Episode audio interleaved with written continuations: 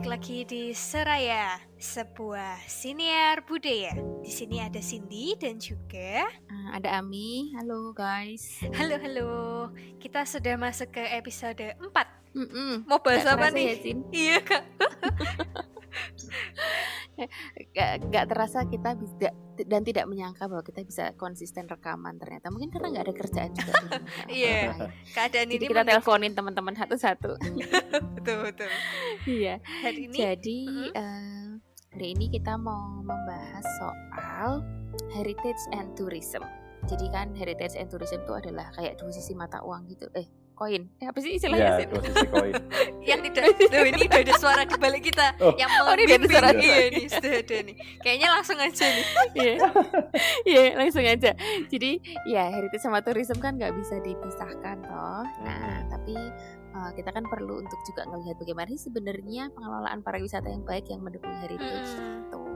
Nah, kita di Semarang ini uh, punya seseorang yang cukup aktif di dunia pariwisata dan uh, mempunyai perusahaan di bidang ini juga.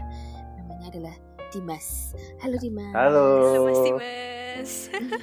Halo Mbak Ami, halo Mbak Cindy, apa kabar? Sehat-sehat semua? Iya. Iya. Sehat. Jadi, Oh, iya. jadi kalau setahuku Dimas ini dia me- me- apa ya? Adalah salah satu foundernya Bersukaria. Yang Bersukaria itu ada dua, ada Bersukaria Tour Hmm, dan Bersukaria Walk. Nah, mungkin untuk lebih jelasnya nanti Dimas sekarang bisa kenalan sendiri. Ya, oke. Siapakah dirimu dan apakah yang kamu lakukan? Ya. ya, terima kasih pada Mbak Ami, Mbak Cindy.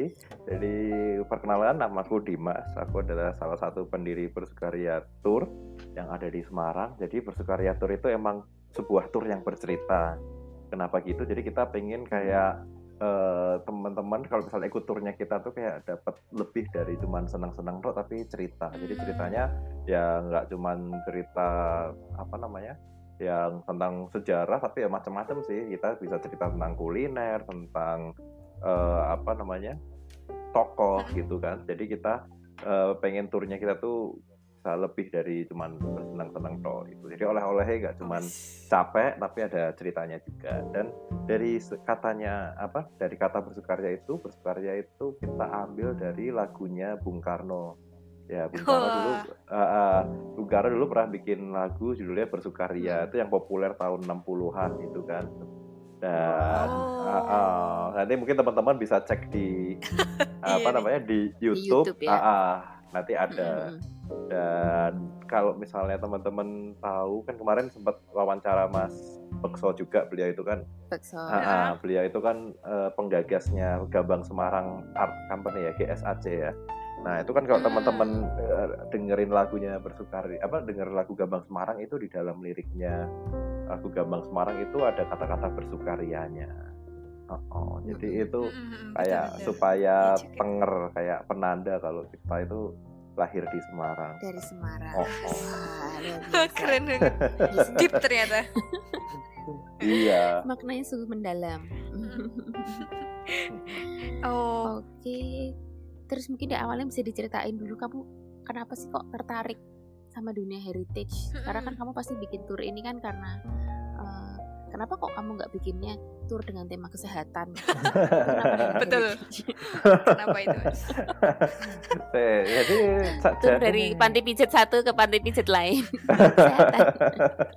Salah, capek mbak, gue lemes kabeh apa dipijetin dari Oh, iya. pagi.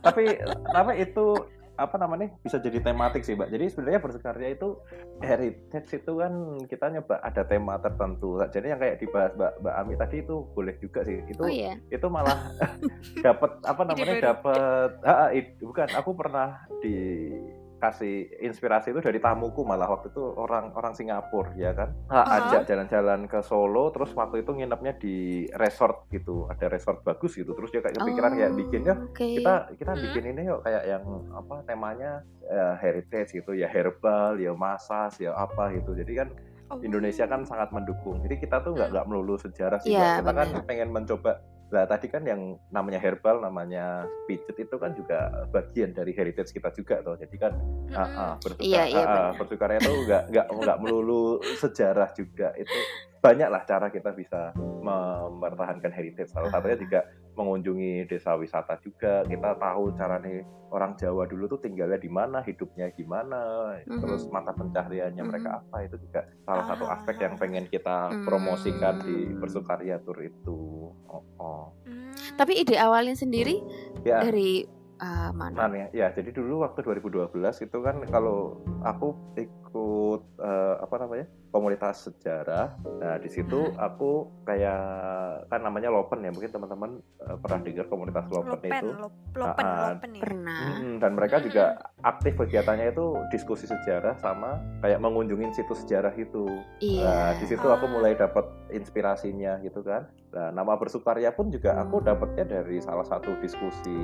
Jadi kalau anak lopen itu pas lagi nggak ada diskusi, pas lagi nggak ada uh, belusuan itu ya mereka suka kumpul terus yang ngomongin sejarah itulah dari obrol-obrol tongkrong itulah. Makanya mungkin teman-teman apa kalau pengen dapat ide bisnis tuh jangan ngen- ngendon di rumah, banyakin nongkrong siapa tahu.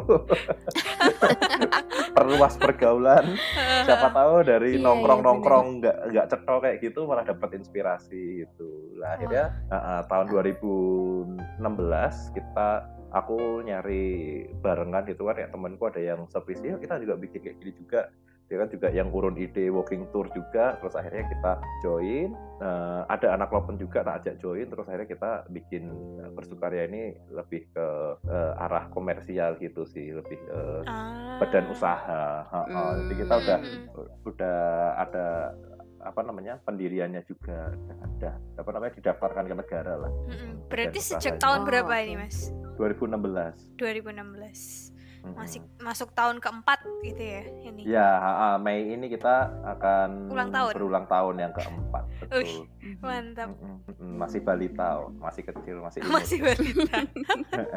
Berarti dulu Iya. kepikirannya de- dari heritage dilingkan ke pariwisata itu karena Lopen tadi. Mm-mm. dan ke- menurutku emang yo apa mbak ya aku dolan ke nah a- a- ini aku ya nggak tahu kalau teman-teman gimana aku kalau misalnya berkunjung ke suatu tempat tuh pasti saya kita incar pertama tuh kayak ini ada apa yang maksudnya sejarahnya dulu Cerita gimana apa? Oh, sejarah apa? Iya, iya. Oh, oh, oh, kayak misalnya aku main ke dulu ke Angkor Wat tuh juga aku waktu itu kan nama teman juga temanku cuman ya Mm-mm. penting aku neng Angkor Wat selesai terus habis itu pisah kan lah aku stay satu hari lebih di situ tuh aku main ke museumnya gitu museumnya aktif banget Hmm. Peninggalan Prancis gitu gede rapi gitu cantik Hmm. gitu nah gitu Eh, Semarang eh, eh, kota lama belum ada ya?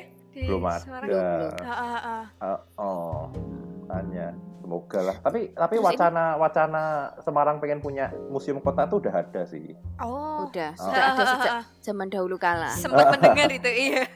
Soalnya masih ada satu bab yang hilang dalam sejarah kota Semarang itu yang kalau misalnya dibikin Apa game itu? bab Apa itu, ini peninggalan Semarang pada masa Hindu Buddha. Jadi kan kayak orang tuh kan taunya Semarang itu kan Oh, uh, uh, orang taunya Semarang itu kan cuman dari Ki Ageng Pandanaran gitu kan. Iya. Tapi tapi Iya. apa yang terjadi di kota Semarang sebelum itu kan kayak kayak nggak ada yang mengetahui lah. Sebenarnya ada lah itu yang uh, apa namanya? Oh, yang iya. sebenarnya menarik juga untuk kita ulik gitu. Ini sama Gitu. kayak yang diomongin sama Mas Bekso.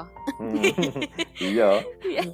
banyak Iya. missing missing itunya apa Missing ya? link, Kayak missing link. missing Ah, ah. link, Link. missing link. Ah, ah, kayak ibaratnya teori evolusi ada missing linknya. Dari sisi pasarnya nih Mas, kok berani sih ngambil istilahnya, ah, istilahnya bersukaria itu kan sangat niche, niche, eh, niche apa ya? Sangat ceruk ya pasarnya. Itu gimana? Mm-mm. Kok berani awalnya? Ya, jadi ya, kenapa kita berani? Kita ber- berangkat dari positif negatifnya dulu ya. Jadi positifnya Mm-mm. itu kalau eh, tour yang mengambil tema sejarah, tak, tak lihat itu juga landscape-nya masih belum banyak yang terjun ke dunia heritage tourism ini. Hmm, Eh, rata-rata masih tingkatnya komunitas gitu kan. Nah kita kayak pengen Mm. membawa ini tuh lebih ke ranah lebih profesional lagi. Cuman emang Ah. minusnya emang ini tuh peminatnya dikit banget. Tapi bukan berarti nggak ada ya. Dan sebenarnya Iya. ini nggak tahu minus atau positif sebenarnya juga nilainya pun juga bisa lebih tinggi soalnya ya tak yang tak perhatikan juga orang kalau udah levelnya semua kebutuhannya tercukupi ya itu tuh mereka akan mencari kegiatan lain yang bisa memenuhi ke apa ya keinginan batinnya gitu loh ya. salah satunya sejarah itu jadi kayak Iya. uh, kayak misalnya kita dulu pernah ngelayanin satu keluarga itu emang Iya. kita hitungin tuh juga nilai turnya tinggi tapi ya karena itu sejarah apa keluarga itu emang suka kopi minum kopi pengen tahu sejarah kopi itu mereka nggak nggak keberatan gitu dengan eh, servis yang kita tawarkan cuman ya emang yang seperti itu itu agak langka nyarinya Oh, di jarang. angka. Iya, iya, iya. Cuman aku yakin pasti ada gitu Eh, terus aku juga pernah baca ini nih Dim, yang Hmm. bagiku sangat apa ya, sangat wow banget dari bersukaria. Waktu itu aku baca Mm-mm. kalau kalian pernah nganterin seorang warga negara Belanda atau mana yang nyari rumah neneknya Oh, dari iya. hanya selembar Oh. foto. ah, ah, ah. Wow, itu tuh kayak amazing banget kok bisa ketemu. Oh, iya, benar-benar. Nah itu dia, itu ya alhamdulillah kan banyak juga anak lopen yang pindah ke bersukaria juga. Jadi Ah, uh, uh, waktu itu kita dapat inquiry, ini orang Belanda dia baca blognya dari Mas Yogi itu. Mas Yogi kan pendirinya lopen itu kan. Jadi Mas Yogi itu juga Hmm. sekarang terlibat di bersukaria juga. Jadi dia itu langsung apa namanya nembak gitu kayak ini aku baca di blognya yogifajri.blogspot tentang kamu Mhm. interneran terus dia ngirim foto terus ya itu pun Yogi juga nggak tahu lokasi tepatnya di mana jadi kayak dia menduga-duga gitu ya? juga Ah, ah, Oh, tapi ya akhirnya juga dia. ketemu Ah, ah. jadi kayak kita Yogi kayak nggak kayak oh aku tahu ini di mana tapi ya coba lah ya kalau misalnya dari clue-nya kan kamu konsentrasi kan yang kita tahu daerah situ-situ aja ya kita coba cari satu-satu Ya, akhirnya ketemu Hmm. detektif sejarah keren. iya Jadinya tap- Loh. dan itu sebenarnya untuk kepuasan batinku sendiri juga seneng sih soalnya kayak kan aku juga seneng sejarah dulu pernah ada klien Mm. itu yang dia tuh cucunya Jenderal Terporten nah itu kalau teman-teman tahu siapa itu Jenderal Terporten Terporten tuh siapa itu? Jen- itu jenderal yang eh, waktu Jepang datang ke Jawa itu yang Ha-ha. kayak ngadepin Jepang kayak dia memutuskan menyerah tanpa syarat gitu. Oh, Ah, ah, jadi kayak Oh, jenderalnya itu iya, yang iya, iya. yang nego-nego sama si Yang Belanda. nego, Ah, ha. ah, ah, yang nego sama Jepang. Oke, kita stop pertempurannya, aku nyerah. Eh, terus ya gitulah. Dia kan akhirnya dikirim ke kamp konsentrasi lah. Si ibunya ini tuh cucunya si jenderal ini dan dia juga Wih. sempat ngerasain hidup di kamp konsentrasi di di Semarang. wih, itu udah lama Wow. banget. heeh. Iya, ah, ah. makanya kita juga kayak wah ter- terharu juga waktu dengar ceritanya beliau pernah Iya, iya. merasakan kesulitan hidup di apa namanya kamp konsentrasi gitu kan. Eh, selanjutnya nih, ini ini kayaknya akan semakin menarik soalnya banyak yang bisa digali nih dari Mas Dimas. Iya. Lah, kalau dari sisi tadi kelebihan kekurangannya kan langka, kemudian kalau kelebihannya nggak ada pesaing, Ah, gitu ya Mas. Nah, sejauh ini yang paling menarik selain nemenin tadi nemuin apa? Yang rumah itu dari clue, ada lagi nggak sih Mas? Bersukaria yang Hmm, nggak nyangka gitu, momen nggak nyangkanya ternyata banyak sih itu lebih lebih Banyak ya? kejadiannya ah, ah, lebih kejadiannya kalau misalnya pas bawa walking tour ya jadi itu kan juga walking tour itu bedanya sama tour kan kayak walking tour itu kan kayak pengenalannya nih Mm-mm. oh kamu nanti kalau Iya. misalnya ikut turnya kita kurang lebih pas di tour tuh kamu akan dapat cerita ini ini ini juga gitu dan Oh ini dan- tadi belum dijelasin nih, udah dijelasin belum ya? Eh, bedanya belum, belum. tour sama walk belum ya? bedanya kita belum nanya. Ah. walk, ah. Ah, ah, Ah, boleh boleh. jadi jadi bedanya itu kan walk itu kan semacam pengenalan awal gitu jadi kita juga walking tour ini juga terinspirasi dari gerakan walking tour yang mulai di Jerman juga katanya dari Berlin dulu tahun 2000-an awal terus kita waktu Oh, iya? Ah, ah, katanya gitu mbak Eh, itu terus kita kayak Oke. terins- terinspirasi kan ternyata waktu kita mau diriin tuh di, Mm. di Jakarta udah ada yang bikin namanya Jakarta Mm. Good Guide terus Oh, iya, iya, terus iya. akhirnya kita studi banding ke sana, kita ikut turnya mereka sekali dua kali, terus kita formulasikan walking tournya kita sendiri. Cuman melihat keadaan kota Semarang yang nggak kayak Jakarta atau Jogja yang turismenya udah rame. Kalau di di Jakarta itu kan udah tiap hari mereka jalan kakinya. Kalau di Mm-mm. Semarang itu kita cuman tiap Sabtu Minggu aja, dan Mm. itu kita Oh, jalan-jalan iya, iya, iya. di rute sejarah dan rute yang kita anggap memiliki nilai sejarah tapi nggak nggak populer di peta pariwisata kayak misalnya rute Jatingaleh tuh. Iya, benar. Ah, rute Jatingaleh. Rute angkot ya. Angkot, Ah, tuh, rute angkot itu. C10. Nah, rute Jatingaleh Ah, ah. pun juga begitu orang orang-orang pada tahu kayak juga amazed gitu. Oh, ternyata pernah ada kejadian ini ya di Semarang gitu. Jadi Iya. eh, apa namanya? Ketika kita ngulik rute baru itu juga akhirnya kita banyak nemu amazement amazement sendiri dan komentar-komentar peserta itu juga bikin kita amazed juga kayak misalnya lo mas aku tiap hari lewat jalan pemuda kan kita ada rute jalan pemuda itu kan tapi kok aku Hmm. nggak tahu ada ini ada ini ada ini gitu lah terus Ah, iya, kita iya. akhirnya bawa tour itu juga temanya pasti nggak nggak jauh-jauh dari heritage juga jadi kayak kemarin ada tur seribu candi Mhm. itu kan itu Mhm. juga Mhm, pesertanya mhm, kita ada yang eh, barusan dia jadi kita tur seribu candi itu tur yang candinya tuh nggak nggak mainstream jadi kan teman-teman pasti nek misalnya denger candi kan pasti langsung nomor satu nek nggak borobudur Prambanan tuh wes wes Iya. wes lokal lokal template lah ya bahkan orang luar ah. orang orang luar negeri pun juga pasti mikirnya gitu. Padahal itu kan di lembah Sewa, lembah Jogja itu kan candi kan wah tak- Banyak ya. wah banyak banget Hmm. pating jelengkrah ring dindi ono itu kan. Bahkan mungkin nek misalnya Iya, bejo iya. pun kamu mau bikin rumah gali-gali ngerti-ngerti ono candi nih kayak yang di UI gitu kan. Ah, ah. mau bikin perpustakaan malah Iya nemu iya candi. iya benar-benar. Jadi Iya, eh, Iya, kita iya, iya. kita mengajak mereka mengunjungi candi yang eh, kurang populer tapi kita yakin ini ada cerita yang menarik di masa lalu. Salah satunya yang destinasi kita itu kan Candi Plausan. Mm-mm. Nah, itu peserta Hmm. pesertanya kita itu ada yang barusan seminggu yang lalu dia ke Plausan tapi waktu denger kita cerita Plausan itu ceritanya gini gini dia kayak amazed sendiri gitu loh kayak oh gitu ya akhirnya hal ini juga yang akhirnya membuat brand kita juga makin kuat juga kan akhirnya orang tahu dan pesertanya pun yang ikut juga pasti juga peserta yang mengharapkan pengen mendapat hal-hal yang seperti itu jadi eh, Hmm. a- a- a- akhirnya turnya pun juga kamu dapet temennya juga temen yang ya alhamdulillah inilah minimal mereka suka baca buku suka apa Oh, iya, namanya iya. suka dengan isu-isu yang upload-upload gitu lah jadi eh, eh, Bener, bener, bener. jadi seru gitu neng, neng? Ah, Kayaknya jadi bisa cari jodoh di situ ya, Mas. Bisa juga wah ya. ba- banyak mbak nek walking tour Oh, banyak. untuk Banyak untuk ya. jodoh iya Banyak yang ketemu. Oh, Ayo iya. sih, coba sih. Iya. mungkin malah cobain. Eh, eh, dulu mungkin nek misalnya pas kita awal bikin pesertanya J 10 limo ngono mungkin J tenanan ya saya saya ada 20 ki aku yakin mesti yo Oh. Oh, iya. satu dua nih mesti orang sing Persaingannya agak ketat ya. Ya. Loh, gitu. Mas Dimas di baliknya bersukaria sekarang berapa orang berarti? ada lima orang Ada yang lima orang, utamanya Tapi, ha-ha. ah, tapi yang Mm, storytellernya itu Oke. banyak ya. banyak alhamdulillah Hmm. ada lima belasan dan itu eh, oke, kenapa oke, aku bilang lima belasan soalnya ya ini apa namanya sekarang kayak banyak yang masuk besok keluar masuk lagi besok keluar Oh. jadi aku cuman bisa Oh. taksirannya sekitar 15 oh, oh. Eh kita balik lagi ke pertanyaan. Iya, iya. boleh siap Secara pribadi menurut kamu hubungan heritage dan pariwisata itu sebenarnya saling menguntungkan atau gimana, Dim? Ya harus Atau saling memanfaatkan?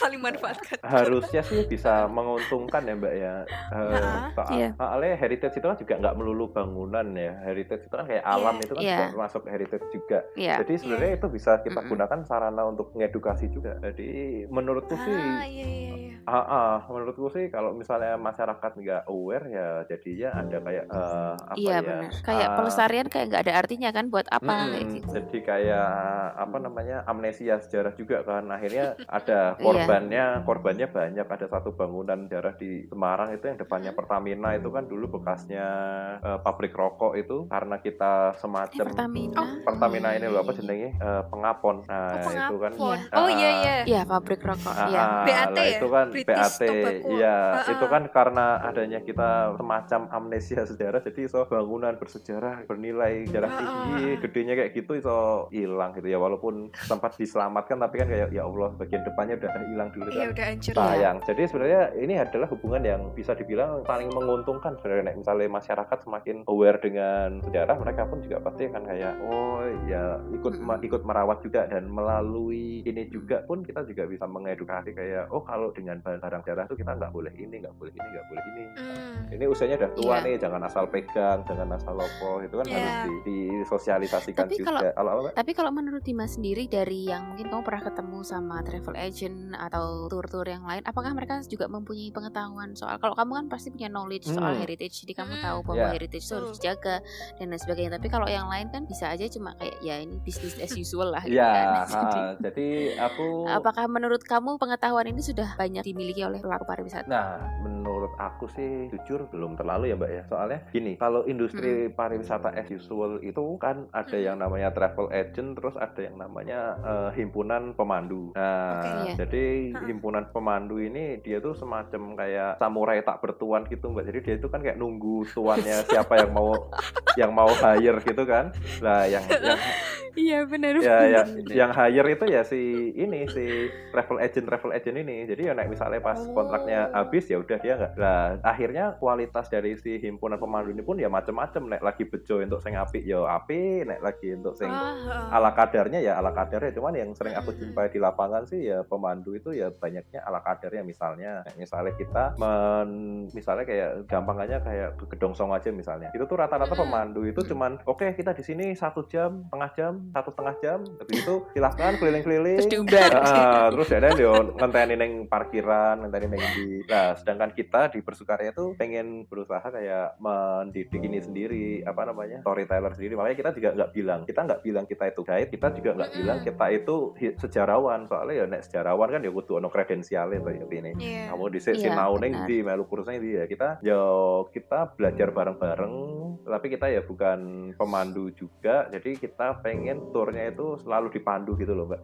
dalam artian kalau misalnya masuk Iya. Gedong Songo Iya. tuh satu persatu candi kita kancani tamu nih kita ceritain ini candi satu ini dulu ceritanya gini Eh, ini dulu candi dua ini dulu dibangun setelahnya candi satu jadi komplek ini tuh nggak nggak barengan bangunnya jadi kita akan berusaha seinteraktif itu selama tour dan itu menurutku juga bisa jadi nilai tambah sendiri selama tour Iya, itu betul, betul. berlangsung oh, oh. Iya iya iya. heeh. nggak nggak cuma digabur membuat- gitu Oke. Istilahnya Tapi- kualitasnya full ya. Mm, tapi kadang ya emang Service. emang dari dari dari pasar sendiri secara umum juga emang seneng digabur juga sih. Jadi emang kita tuh harus Oh. pinter menempatkan eh, eh, menempatkan kita juga di Iya, di bener pasar. banget. eh, eh. Susah kan ya ngumpulin orang kayak ngapain sih aku ki udah pengen dolan terus aku foto-foto. Hmm. Tuh ngrungokke kuwi cerita. Heeh. Ya, makanya dari dari awal kita juga harus state gitu kayak maksudnya kayak kita harus selalu membrandingkan tuh emang ya ya kamu naik melu tour dhewe ya kudu apa namanya ya akan mendapatkan cerita juga jadi ya, ya ada senang-senangnya tapi itu kayak eh, apa namanya bagian gitu loh nggak kayak full kamu nanti bakal senang-senang tapi ya nek untuk orang yang emang senang banget ya malah yang dinanti itu mbak justru nek misalnya kita nggak punya cerita malah Ceritanya ya. Ah, ah,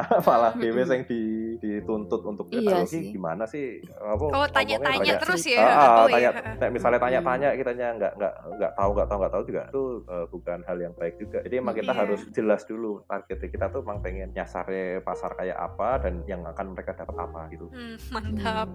Istilahnya Hmm. kalau bersukaria itu brandingnya jujur aku mengagumi sih mas Eh, kuat banget dan eh, istilahnya jadi mewanti-wanti orang kalau benefitnya ini loh kalian ikut Ah, ah, betul. bedanya kita apa jadi positioningnya bersukaria itu sangat jelas gitu loh ah, iya. dan Cuman sepertinya Iya iya iya.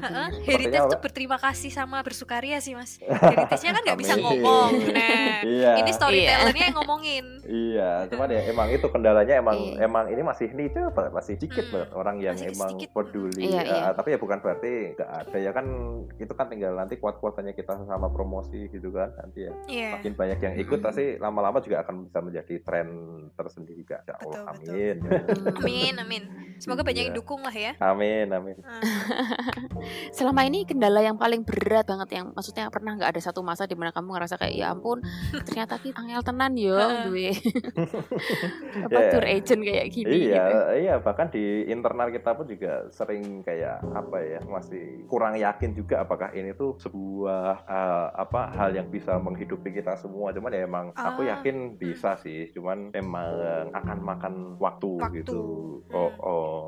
Sebentar, tadi kan ada yang ada yang walk, ada yang tour ya. Kalau Hmm. yang tour itu yang paling jauh kamu udah sampai ke mana aja? Melayani sehingga ke Hmm. Ya. pelosok negeri mana? Kita sih paling jauh dulu pernah ada ya orang Belanda juga sih 30 hari ya di Indonesia ya sampai ke Sulawesi juga sampai ke Oh, eh, Tanjung Puting nah, itu- oh, oh. Nah, itu pun Oh, juga iya, kita nanti Ke Toraja, ke Toraja. Toraja ha, ha. nah nanti Wah. juga setelah wabah ini selesai kita mau adain apa open trip ke tempat-tempat yang kayak di Tanjung Puting itu kan yang orang hutan itu kan Hmm. itu juga salah satu heritage juga yang harus kita tahankan Hmm, berarti istilahnya nggak cuma tangible ya Kak Amini. Mas Nggak apa? Dimas itu bersukarianya intangible juga yang Enggak. budaya, yang Ya, Oh, iya, iya. budaya-budaya yang ah, iya. Ha, ha. Tadi kayak yang dibilang Dimas soal pijet itu. Oh iya iya betul tematik tematik. iya loh itu kan juga Tapi iya. itu bener. Heeh. Mm-mm. bener kan Mbak Pijet kan juga warisan budaya bangsa juga kan yang harus. Iya, Oh dan iya. aku kemarin kebetulan ikut diskusi sama beberapa orang dari Kementerian Pariwisata. Mm-mm. Mereka itu bilang bahwa nanti setelah COVID-19 ini kemungkinan kan nanti pariwisata ini kan akan mengalami bahan fokus yang Mm-mm. sangat besar tuh ya. Mm-mm. Eh, mungkin nanti wisata-wisata dengan tema kesehatan itu akan lebih populer kayak itu. Nah, Mm-mm. dari Indonesia nih kita harus benar-benar mempersiapkan tema Hmm. kesehatan apa sih kan kita mungkin kalau untuk teknologi kesehatan kan tidak mungkin lah kita Iya. bersaing dengan Singapura Iya. atau mungkin negara-negara Eropa ya tapi kalau untuk kesehatan yang sifatnya tradisi Jamu. seperti jamu kayak gitu Dan pi- pijet pun tuh Jamu. juga kemarin aku apa kan ada teman di Amerika gitu kan. Dia dia tuh kalau ke. Indonesia tuh saking kangennya bisa sampai sehari tuh pijet dua kali sampai awalnya biru kabeh itu. Oh iya. Soalnya di di Amerika tuh pijet tuh mahal. Ah. Ah, ah. Iya ya, kayaknya, mahal ah, bisa sampai gitu. bisa sampai 100 dolar dan itu tuh nggak nggak seenak Wow. sini katanya. Makanya Di wes sini bayar ya dikeroin bayar- sekalian lagi ada. Nah, iya, makanya di sana tuh udah mahal, wis pijetane ra enak, jadi kono apa ya rak mangkel banget. Iya iya iya iya Iya, sedangkan di sini itu kan wah wis mantep. Jadi itu bisa jadi apa namanya? eh, nilai tambah gak kan? Oh, nyambung ke Kak Ami tadi itu loh Kak. Mm. Habis COVID gimana nih bersukaria atau saat COVID ini ada nggak sih eh, inovasi yang mau dilakukan? Inovasi, Nah, iya. Ya, betul-betul. jadi terpaksa ya industri pariwisata itu kan yang paling keras terhantam ini ya, sampai hotel-hotel udah pada mem- meliburkan karyawannya. Jadi Iya. kita pun juga bersukaria nggak pengen setelah ya krisis ini kan walaupun kita terhantam paling keras, tapi pasti nanti ada fase pulihnya lah. Dan setelah pulih kita juga nggak pengen Iya. hilang di, di mata masyarakat. Makanya kita ada inovasi walking tour tapi online virtual. Mantap. Ya, Gimana jadi- itu, Mas? jadi nanti teman-teman kan sekarang yang lagi aplikasi telepon yang lagi populer kan Zoom tuh kan kita lihat sendiri. Ah, ah, iya. teman-teman teman-teman di di sosmed pun juga pada pamer kan kalau misalnya mereka habis vitol-vitol sama temennya langsung di post di story di post di ini. Kita juga iya iya iya iya. kita juga menyadari eh, satu kebutuhan akan itu. Yang kedua juga orang tuh udah kangen banget sama walking tour makanya kita akan coba yang namanya walking tour online. Jadi nanti kita share link zoomnya terus nanti kita share screen kita jalan-jalan tapi pakai Google Maps gitu. Biasa jadi sih teman-teman bisa bisa jalan sendiri cuman kan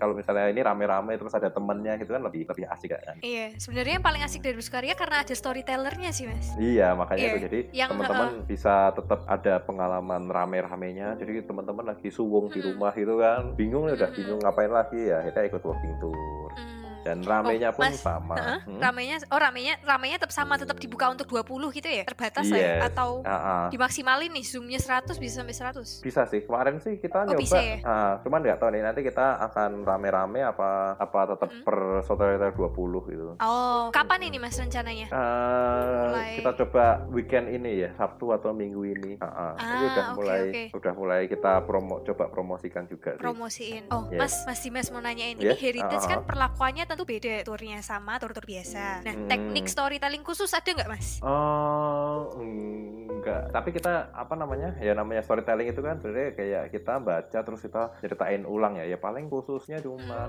lebih ke gimana menghandle peserta kalau misalnya kan sok ada pertanyaan-pertanyaan yang di luar ini toh, Mbak. Apa namanya? Di luar perkiraan itu kan. Nah, itu yang kita cuman mencoba me- Menjelaskan, me- menjawab gitu ya? menjelaskan ha, caranya membentengi si guide-guide kita gimana caranya kalau menghadapi hal-hal di luar dugaan itu. Tapi kalau teknik sih kayaknya ya sama aja. sama aja ya oke oke Kalau teman-teman mau jadi storyteller bersukaria itu ada satu syarat yang ini nggak bisa diganggu gugat. Mm-mm. Apa itu syaratnya? oh apa itu Ah, ah, yaitu teman-teman minimal minimal harus ikut walking tour kita sekali dulu. Oh. Mm-mm, jadi kayak teman-teman tuh nanti kayak ada bayangan, Iya, oh iya, aku ini, tahu ah, ah, ya. aku gaweannya apa. Jadi kita nggak nggak nerima kayak kosongan gitu. Mm, mm, mm, keren Kendala kita kan juga bersukaria ini kan pengen Tadi kan Cindy sempat nanya ah, peluang untuk bersukaria ini dikategorikan jadi startup. Nah, sebenarnya ini iya Oh, oh, kalau di bersukaria udah CV dibilang startup sih. Kalau untuk rintisannya iya bisa dibilang gitu. Cuman untuk goalnya kita melayani pasar yang kayak segede Gojek, segede Bukalapak, segede Traveloka kayaknya Hmm. enggak sih. Soalnya ini kan barang memang niche banget ya. Jadi mungkin kita ya besarnya pun juga melayani market yang kecil ini gitu. Market yang emang mau bersedia untuk apa namanya? eh untuk mengikuti tur kita yang mungkin ya Mm, karena kita menggunakan materi-materi yang yang memang Uh-uh. kita kulik sendiri gitu kan dan Ah, servisnya iya, pun iya. juga berbeda eh, temanya juga beda ya harapannya mereka bisa membayar lebih gitu kan nah ini yang Mm-mm. kita Hmm. masih belum ketemu Iya. channelnya itu soalnya untuk me- promosikan ini kan juga nggak nggak murah juga. Jadi di bersukaria itu kan betul. terkendala di tim marketingnya itu kayak misalnya tadi Cindy sempat bahas copywriternya kita nggak ada, terus yang untuk membuatkan medianya itu, terus ya eh, yang mendistribusikan, terus ya kayak influencer-influencer siapa yang kita undang untuk ikut meramaikan Oh, gerakan iya, ini tuh kita. Ah, ah, kita yang Iya. belum ketemu. Menurutku sih kalau misalnya makin banyak orang yang kita undang gitu kan untuk mengikuti hal ini juga mereka pasti eh, ap- apa namanya orang yang merasa kayak oh ini loh tur yang tak cari akhirnya bisa merasa terpanggil gitu lah. Kita butuh SDM SDM Mm, untuk mm, mm. memanggil orang-orang seperti itu. Ha. Eh, Eh, ini panggilan ini kami buat siapa aja nih yang dengerin podcast kita bisa langsung iya. mendaftar. up eh, daftar. Eh, Mm. Tim kalau misalnya dari sisi pemerintahnya sendiri kamu eh, Ah, apakah ah. pernah ada di approach oleh dinas pariwisata atau Pernah, kamu yang pernah. datang ke sana? Heeh. pernah kok kita pernah approach di approach juga pernah cuman ya kalau kita ke pariwisata ya balik lagi itu tadi mbak apa pariwisata yang di bayangannya pemerintah tuh kayak masih ya ya yang mendatangkan orang dalam jumlah banyak terus ya akhirnya Iya uh, uh, benar-benar. cuman kayak digabur ya jadi ya apa namanya Mm. agak kurang pas dengan kita Beda yang pengen perspektif ya? mempromosikan Ah, ah, beda perspektif itu. Iya. Heeh. mungkin itu malah Padahal lebih sekarang cocok katanya ya. Apa Orang kayaknya, udah mulai ngomongin soal pariwisata tuh harus quality over quantity. quantity, kayak gitu tapi kan. kayaknya di Indonesia Iya, itu. juga belum terlalu jalan. Belum, Kalau ya. kalau ada pun itu masih yang masih ngumpet-ngumpet gitu loh, mbak. Kayak Mm-mm. kayak itu dan itu masih Kayak kalian dipegang, ya. Ah, ah, masih dipegang komunitas. Sebenarnya malah dinas yang, yang cocok tuh kita ya dinas Ya. pendidikan kebudayaan itu sih Jani Ah, yang iya, lebih iya. lebih Oh masuk. iya Pendidikan. benar-benar benar. Oh, oh. Oh iya iya. Makanya tadi Hmm. kita sempat bahas sama Cindy juga, Mbak. Kita lagi eh, kemarin ada yang mau nyeponsorin kayak kita ini di Mm-mm. jadi ada sebuah bank gitu yang dia tuh lagi bina desa wisata gitu. Nah, dia tuh minta Oke. tolong ke kita, Mas, coba tolong bikinkan program atau apa gitu yang bisa membuat desa ini lebih rame lagi gitu. Nah, tapi ya ini kayaknya kita Hmm. agak pending dulu soalnya gara-gara corona ini kan Covid ya. ah, agak ngeri juga ya. Hmm, Oh. Tapi ini sebuah Mm-mm. pilot project yang menarik untuk digarap. Maksudnya kalau misalnya ini kita Berhasil berhasil, gitu ya. meyakinkan mereka gitu, terus ya pendanaannya akhirnya tepat guna juga, ya pasti akan menjadi uh, percontohan untuk proyek-proyek selanjutnya. Dan ini semakin cocok dengan jiwa kita yang awalnya emang pengen mengajak turis tuh kalau misalnya ke Indonesia ya mereka Tahu di mana orang Indonesia tinggal, gimana cara makannya, mereka makan apa Ah. aja gitu. Aku sih lebih seneng Oh. pengen bawa Lebih turis lokal lebih ke ya. ranah ah, ah, local living makanya Dan Jika- membangun experience gitu ya kayak Mm-mm. pengalaman. Makanya aku juga banyak-banyak nyari inspirasi itu kan kalau di ya di NHK itu kan di channel Jepang suka banyak cerita apa namanya Eh, jalan-jalan tapi yang cara kearifan lokal aku juga sering nyontek Iya iya iya. nyontek kayak gitu juga itu pengen tak terapin di Ah. sini gitu jadi kayak orangnya datang gitu kan terus dia main ke desa terus dijamu sama warganya dimasakin live terus in. ah, ah, live in terus mereka main ke kebunnya manen sendiri masak sendiri itu kan kayak seru Kayak di gitu. Jogja itu ya, Mas. Di Jogja saya Ah, pernah ah. nemuin yang salah apa-apa itu loh. Mm-mm. Oh, Iya. di kebun salak gitu ya. Iya, jadi tinggal sama warganya emang udah jadi desa wisata gitu, Kak. Ah, ah. Jadi Lah, bisa ini- nginep. Oh, oh, di Eh, terus ini- loh apa mbak apa? Banyak juga yang apa eh, konsepnya konsep volunteer volunteerism gitu loh, Dim. Mm-mm. Kamu sudah Gimana pernah itu? berpikir soal jadi kayak misalnya kan sebenarnya kan kayak ma- mahasiswa atau anak muda yang di luar negeri itu kan mereka kayak ada entah komunitas atau Mm-mm. organisasi yang ngurusin ngirim-ngirim volunteer ke Iya. beberapa negara gitu Ha-ha. kan. Mm-mm. Oh, kayak Nah, Isaac. itu eh eh, ya, itu Isaac ah. ya. Isaac gitu ya. enggak enggak sempat iya aku sempat denger juga kok kemarin kan waktu aku ke sponsor ini kan ada ada orang lain yang apa yang meeting ketemu bapaknya ini sebelum aku gitu kan terus aku Ah, ah. ngobrol sama masnya itu juga itu kan kayak di Semarang ada LSM LSM kayak gitu juga kan itu juga emang harus Ada. harus LSM ya? rajin harus rajin Oh, ke iya, iya. ke Eropa juga itu mbak katanya mbak kita harus sering apa namanya pitching ke ke sana terus kayak cerita kayak Mantul. Ah, ini tuh aku punya program ini ini kamu bisa ngirim berapa gitu kita harus aktif lah kita Oh. kayaknya untuk ke sana menarik juga sebenarnya tapi belum kepikiran sampai yang sana sih soalnya itu agak Mhm, agak mhm. melenceng juga sama sama tourism juga gitu kan itu kan wis Oh. lebih Oh iya iya. lebih ke voluntary gitu kan Tapi Hmm, ya Iya, iya. ke depannya Heeh. untuk membantu masyarakat lokal mengembangkan turisme juga seru juga sih. Mungkin melibatkan mereka itu kan kayak misalnya kita bikin kelas bahasa Indonesia atau mungkin mereka di eh, apa namanya pas kerja di sini eh pas main ke Indonesia disuruh bantuin jaga toko gitu kan katanya seru juga itu. ya yang tak lihat di di Jepang itu iya. kan beberapa ada yang kayak gitu juga kayak waktu aku main ke ke Thailand juga orang main ke sana orang-orang Jerman tuh ya pada nggak bawa duit tapi di sana ya mereka melu jualin apa Kayak working di, holiday di ya, bar Mas? ah, ah, gitu gitu dan itu kan jadi melanggar Hmm. juga kan wong mereka visanya jalan-jalan Iya tapi sih, betul betul. kok malah Mm, mm, mm. totolan makanya itu kan juga Oh, oh. dari sisi legal juga harus jelas Uh-huh. juga kan Hmm. Oh, Hmm. Mas Dimas sejauh ini menurut Mas Dimas di Indonesia missing linknya apa untuk pariwisata dan heritage ini? Hmm, banyak sih ya missing link. Banyak. karena emang orienta ya. ori- apa? orientasinya aja kan agak Udah beda. beda loh. So- ya am- ambil kata kayak contoh Borobudur aja. Jadi itu kan semacam dua mata uh, apa koin yang berbeda itu kan. Jadi dari Hmm. pariwisatanya pengen Dua sisi koin. dua sisi koin eh sorry dua sisi koin yang beda.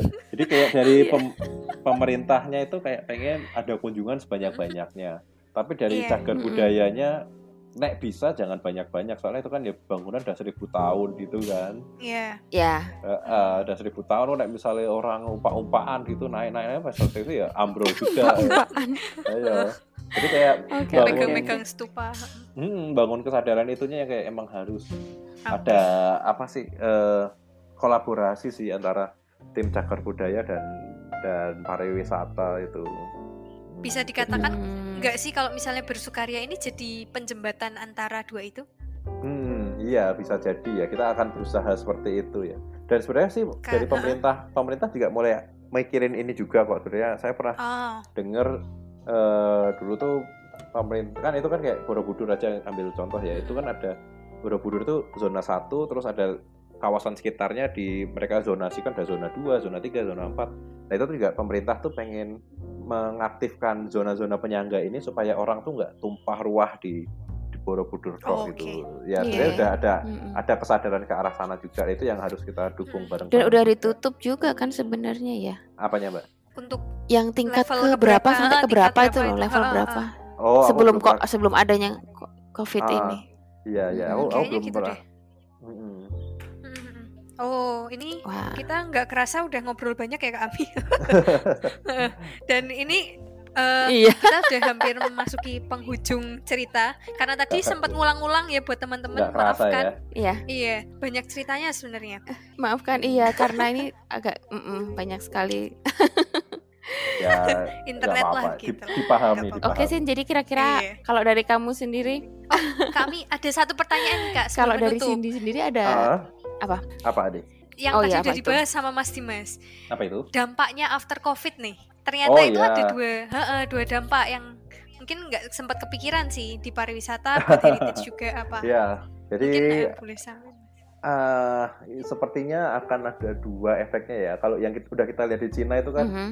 setelah kota Wuhan dibuka lockdownnya orang langsung banjirin gunung ya. Tapi Hmm. ada itu kan Iya. untuk yang lokal mungkin Indonesia mungkin akan ketolong gitu kan untuk yang lokalnya setelah lockdown itu. Tapi untuk yang secara uh, global kayaknya aku pernah baca laporan dari Oxford itu secara global uh, pariwisata itu akan pulih tahun 2023. Jadi kan mungkin Wow. setelah iya setelah wabah Masih ini lama. selesai kan, ah, ah, sudah kan untuk Indonesia sendiri kan juga baru mulai toh ini kayaknya bahkan pemerintah belum masuk Ram- Ramadan udah bilang nanti sholat idnya di rumah aja ini kan kayak semacam Iya bener, ngi- ngirim Iya, ngirim. Ngirim sinyal kayak ini tuh bakal penanganannya lama. lama oh, oh jadi ya Heeh, heeh. karena lama ini kan masyarakat akhirnya tersadar banyak hal kan kayak wah ternyata apa namanya perekonomianku itu ternyata serapuh ini gitu jadi mungkin setelah Iya, ini benar-benar. selesai pun mungkin tahun enam bulan ke depan setahun ke depan mungkin orang kayak wisata itu kayak mikir-mikir beneran itu loh kayak ah, mau mau Masih gitu belum jadi prioritas lah "Ah, ya. ah." Heeh. padahal kemarin kan karena ekonomi kita membaik pariwisata tuh sempat kayak jadi kebutuhan juga kan tapi ya kayaknya setelah kejadian ini sekarang kayaknya Iya. orang akan akan Betul. mikir lagi untuk ber- bersenang-senang gitu. Apalagi setelah era sosial media ya, pariwisata kayaknya jadi tambah ter push banget kan terangkat dulu tuh. ah, tapi ya Oh, iya, iya. setelah terangkat banget Mm, tapi ya setelah covid ini apakah Iya. orang masih pengen jalan-jalan ke ke Sumba ke mana ke mana yang yang nilainya lebih dari 2 juta 10 juta 3 juta itu kayaknya mulai mikir Ya, dua kali mulai mikir dua kali ha, ha. betul betul Hmm, pasti ini Ya, ini- Iya, aku juga kemarin juga. kepikiran, heeh, eh, kalau misalnya kayak para pemilik-pemilik bangunan cagar budaya gitu loh, Sin, yang misalnya Hmm, selama gimana, ini kita selalu bilang bahwa Pak, ini kalau misalnya nanti Bapak merestorasi dengan baik, nanti modalnya bisa kembali dalam waktu sekian tahun. Nah, waduh sekarang iya, orang itu betul. kayak Iya kan orang tuh kayak udah kayak heeh. masa sih Mbak nanti kalau misalnya ada virus piye ngono ki?" Heeh, pertanyaannya Aku malah rugi, jadi-.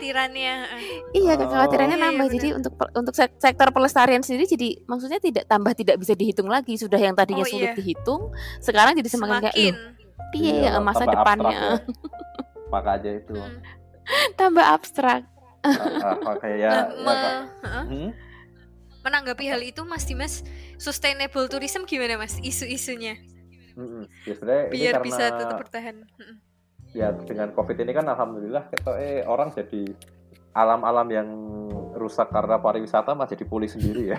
Kayak Oh iya, kita lihat betul. di di Vene- Venice di Rengdi itu ya. Ya emang alam punya cara untuk mengembalikan dirinya sendiri lah cuman ya setelah ini selesai pun juga semoga ya masyarakat lebih sadar bahwa ternyata kegiatan kita kemarin itu juga merusak alam juga ya jadi kesadaran kayak oh ternyata ekonomiku nggak sekuat ini dan kedua kayak oh ternyata aku tuh juga membawa dampak yang apa cukup besar juga untuk lingkungan ya. Besar. semoga Mm. Mm-mm. nah itu sebenarnya positifnya sih harapannya orang makin aware juga ya dengan dengan pariwisata nggak mau cuman asal teko nyampah terus mulai gitu ya Eh, eh, mudah-mudahan setelah ini mereka Iya, akan benar, akan benar, ikut benar. merawat juga eh, jadi kita bisa mengingatkan gitu loh kayak oh ini tuh iya Baiknya teko aja mau ngasal foto toh itu, tapi ya Betul, lihat betul. juga dampak dampak lainnya itu kayak eh, kalau misalnya kamu datang ikut merawat alam kan juga eh, Lebih bagus baik juga lah kan, ya. oh, oh. gitu. Mm-mm. Iya, mungkin itu aja sih kami yang Iya, pertanyaan betul, tadi yang menarik uh-uh, dari Mas Dimas itu benar. Mm-mm. Mm. Oke, terus sebagai closing mungkin ada final remark dari Dimas atau mungkin mau promosi Iya, promosi boleh loh. soal Uh-uh, rencana inovasi. Oke, jadi selama masa periode karantina ini bersekarya juga akan bikin konten-konten juga yang bisa diakses dari rumah. Ya salah satunya ya tour dari rumah itu. Jadi kita akan Hmm. mencoba mm-mm, walking tour dan tour-tour kita yang kayak dulu kayak misalnya Seribu Candi itu kan ternyata sekarang Iya. dengan ke- kecanggihan Google itu kita bisa masuk candi juga. Oh, Oh gitu ya, udah Iya. bisa sampai Bisa. masuk ya. Wah, ah, kemarin tak tak Oh. teliti kayak wah cuman ya emang perasaannya masuk lewat internet Beda. sama sama datang sendiri beda lah. Iya Kita, memang beda sih. ah, ah, nyium Iya. batunya, bau batunya yang lembab itu. baunya. itu itu Bener, tuh pengalaman terus Bau nginjek- lumut. bau lumut terus nginjek candinya terus kayak ba- apa ya terkagum-kagum melihat ini masih bisa bertahan selama lebih dari ratusan tahun itu kan beda ya tapi kan paling Iya. enggak Mm-mm. per- eh, ini kan kayak semacam permulaan dulu kayak oh nanti setelah wabah ini selesai ada tour ini silahkan ikut jadi tapi kan kayak bayangannya aku akan melihat apa aja itu kan udah, udah dapat dulu Mm. Hmm. Oh, Jadi promosi Instagram dong, aja. Mas. ya jadi Instagram Oh ya, bersekarya ini. Iya, bisa follow di @bersukaryatur dan untuk walking tournya bisa di @bersukaryawalk. Nah, jadi teman-teman bisa Oke, jadi di situ bisa lihat jadwal-jadwal jadwal terus acara-acara kita yang gitu online-nya, yes. Acara-acara. Ada Betul. websitenya juga nggak, Mas? Ada, ada. Bersukaryatur Apa itu? bersukaryatur.com. Tapi ini websitenya kita kebetulan lagi ada renovasi sedikit. Jadi Oke. mungkin uh, uh, bulan depan bisa diakses. Ya ini ya Mm, sekalian oke, berarti mumpung Instagram orderan ya. iya orderan lagi sepi kita apa dandani website juga Mm, mm, mm. Resik-resik omah. resek-resek oma Ah, ah. ya ada positifnya juga lah kita bisa bisa resek-resek Betul. Iya. Mas Dimas nggak mau promosi diri sendiri? Oke. ah boleh dong follow IG ku Di mana? Iya, Di mana nih? at Dimas Suryo di Instagram jadi ya Oke. gitulah Ah, ah. Oke, nanti langsung di Dimas follow. Suryo. Ah, ah. Siap. Oke. aku juga Siap, suka siap, share siap. hal-hal berbau Oke. berbau sejarah di situ. Mm, di Storynya keren-keren Hmm. guys. Kalian harus lihat. Oh, oh follow toh. Oh, udah follow dong. Oh iya, Iya. siap siap siap. Oke deh.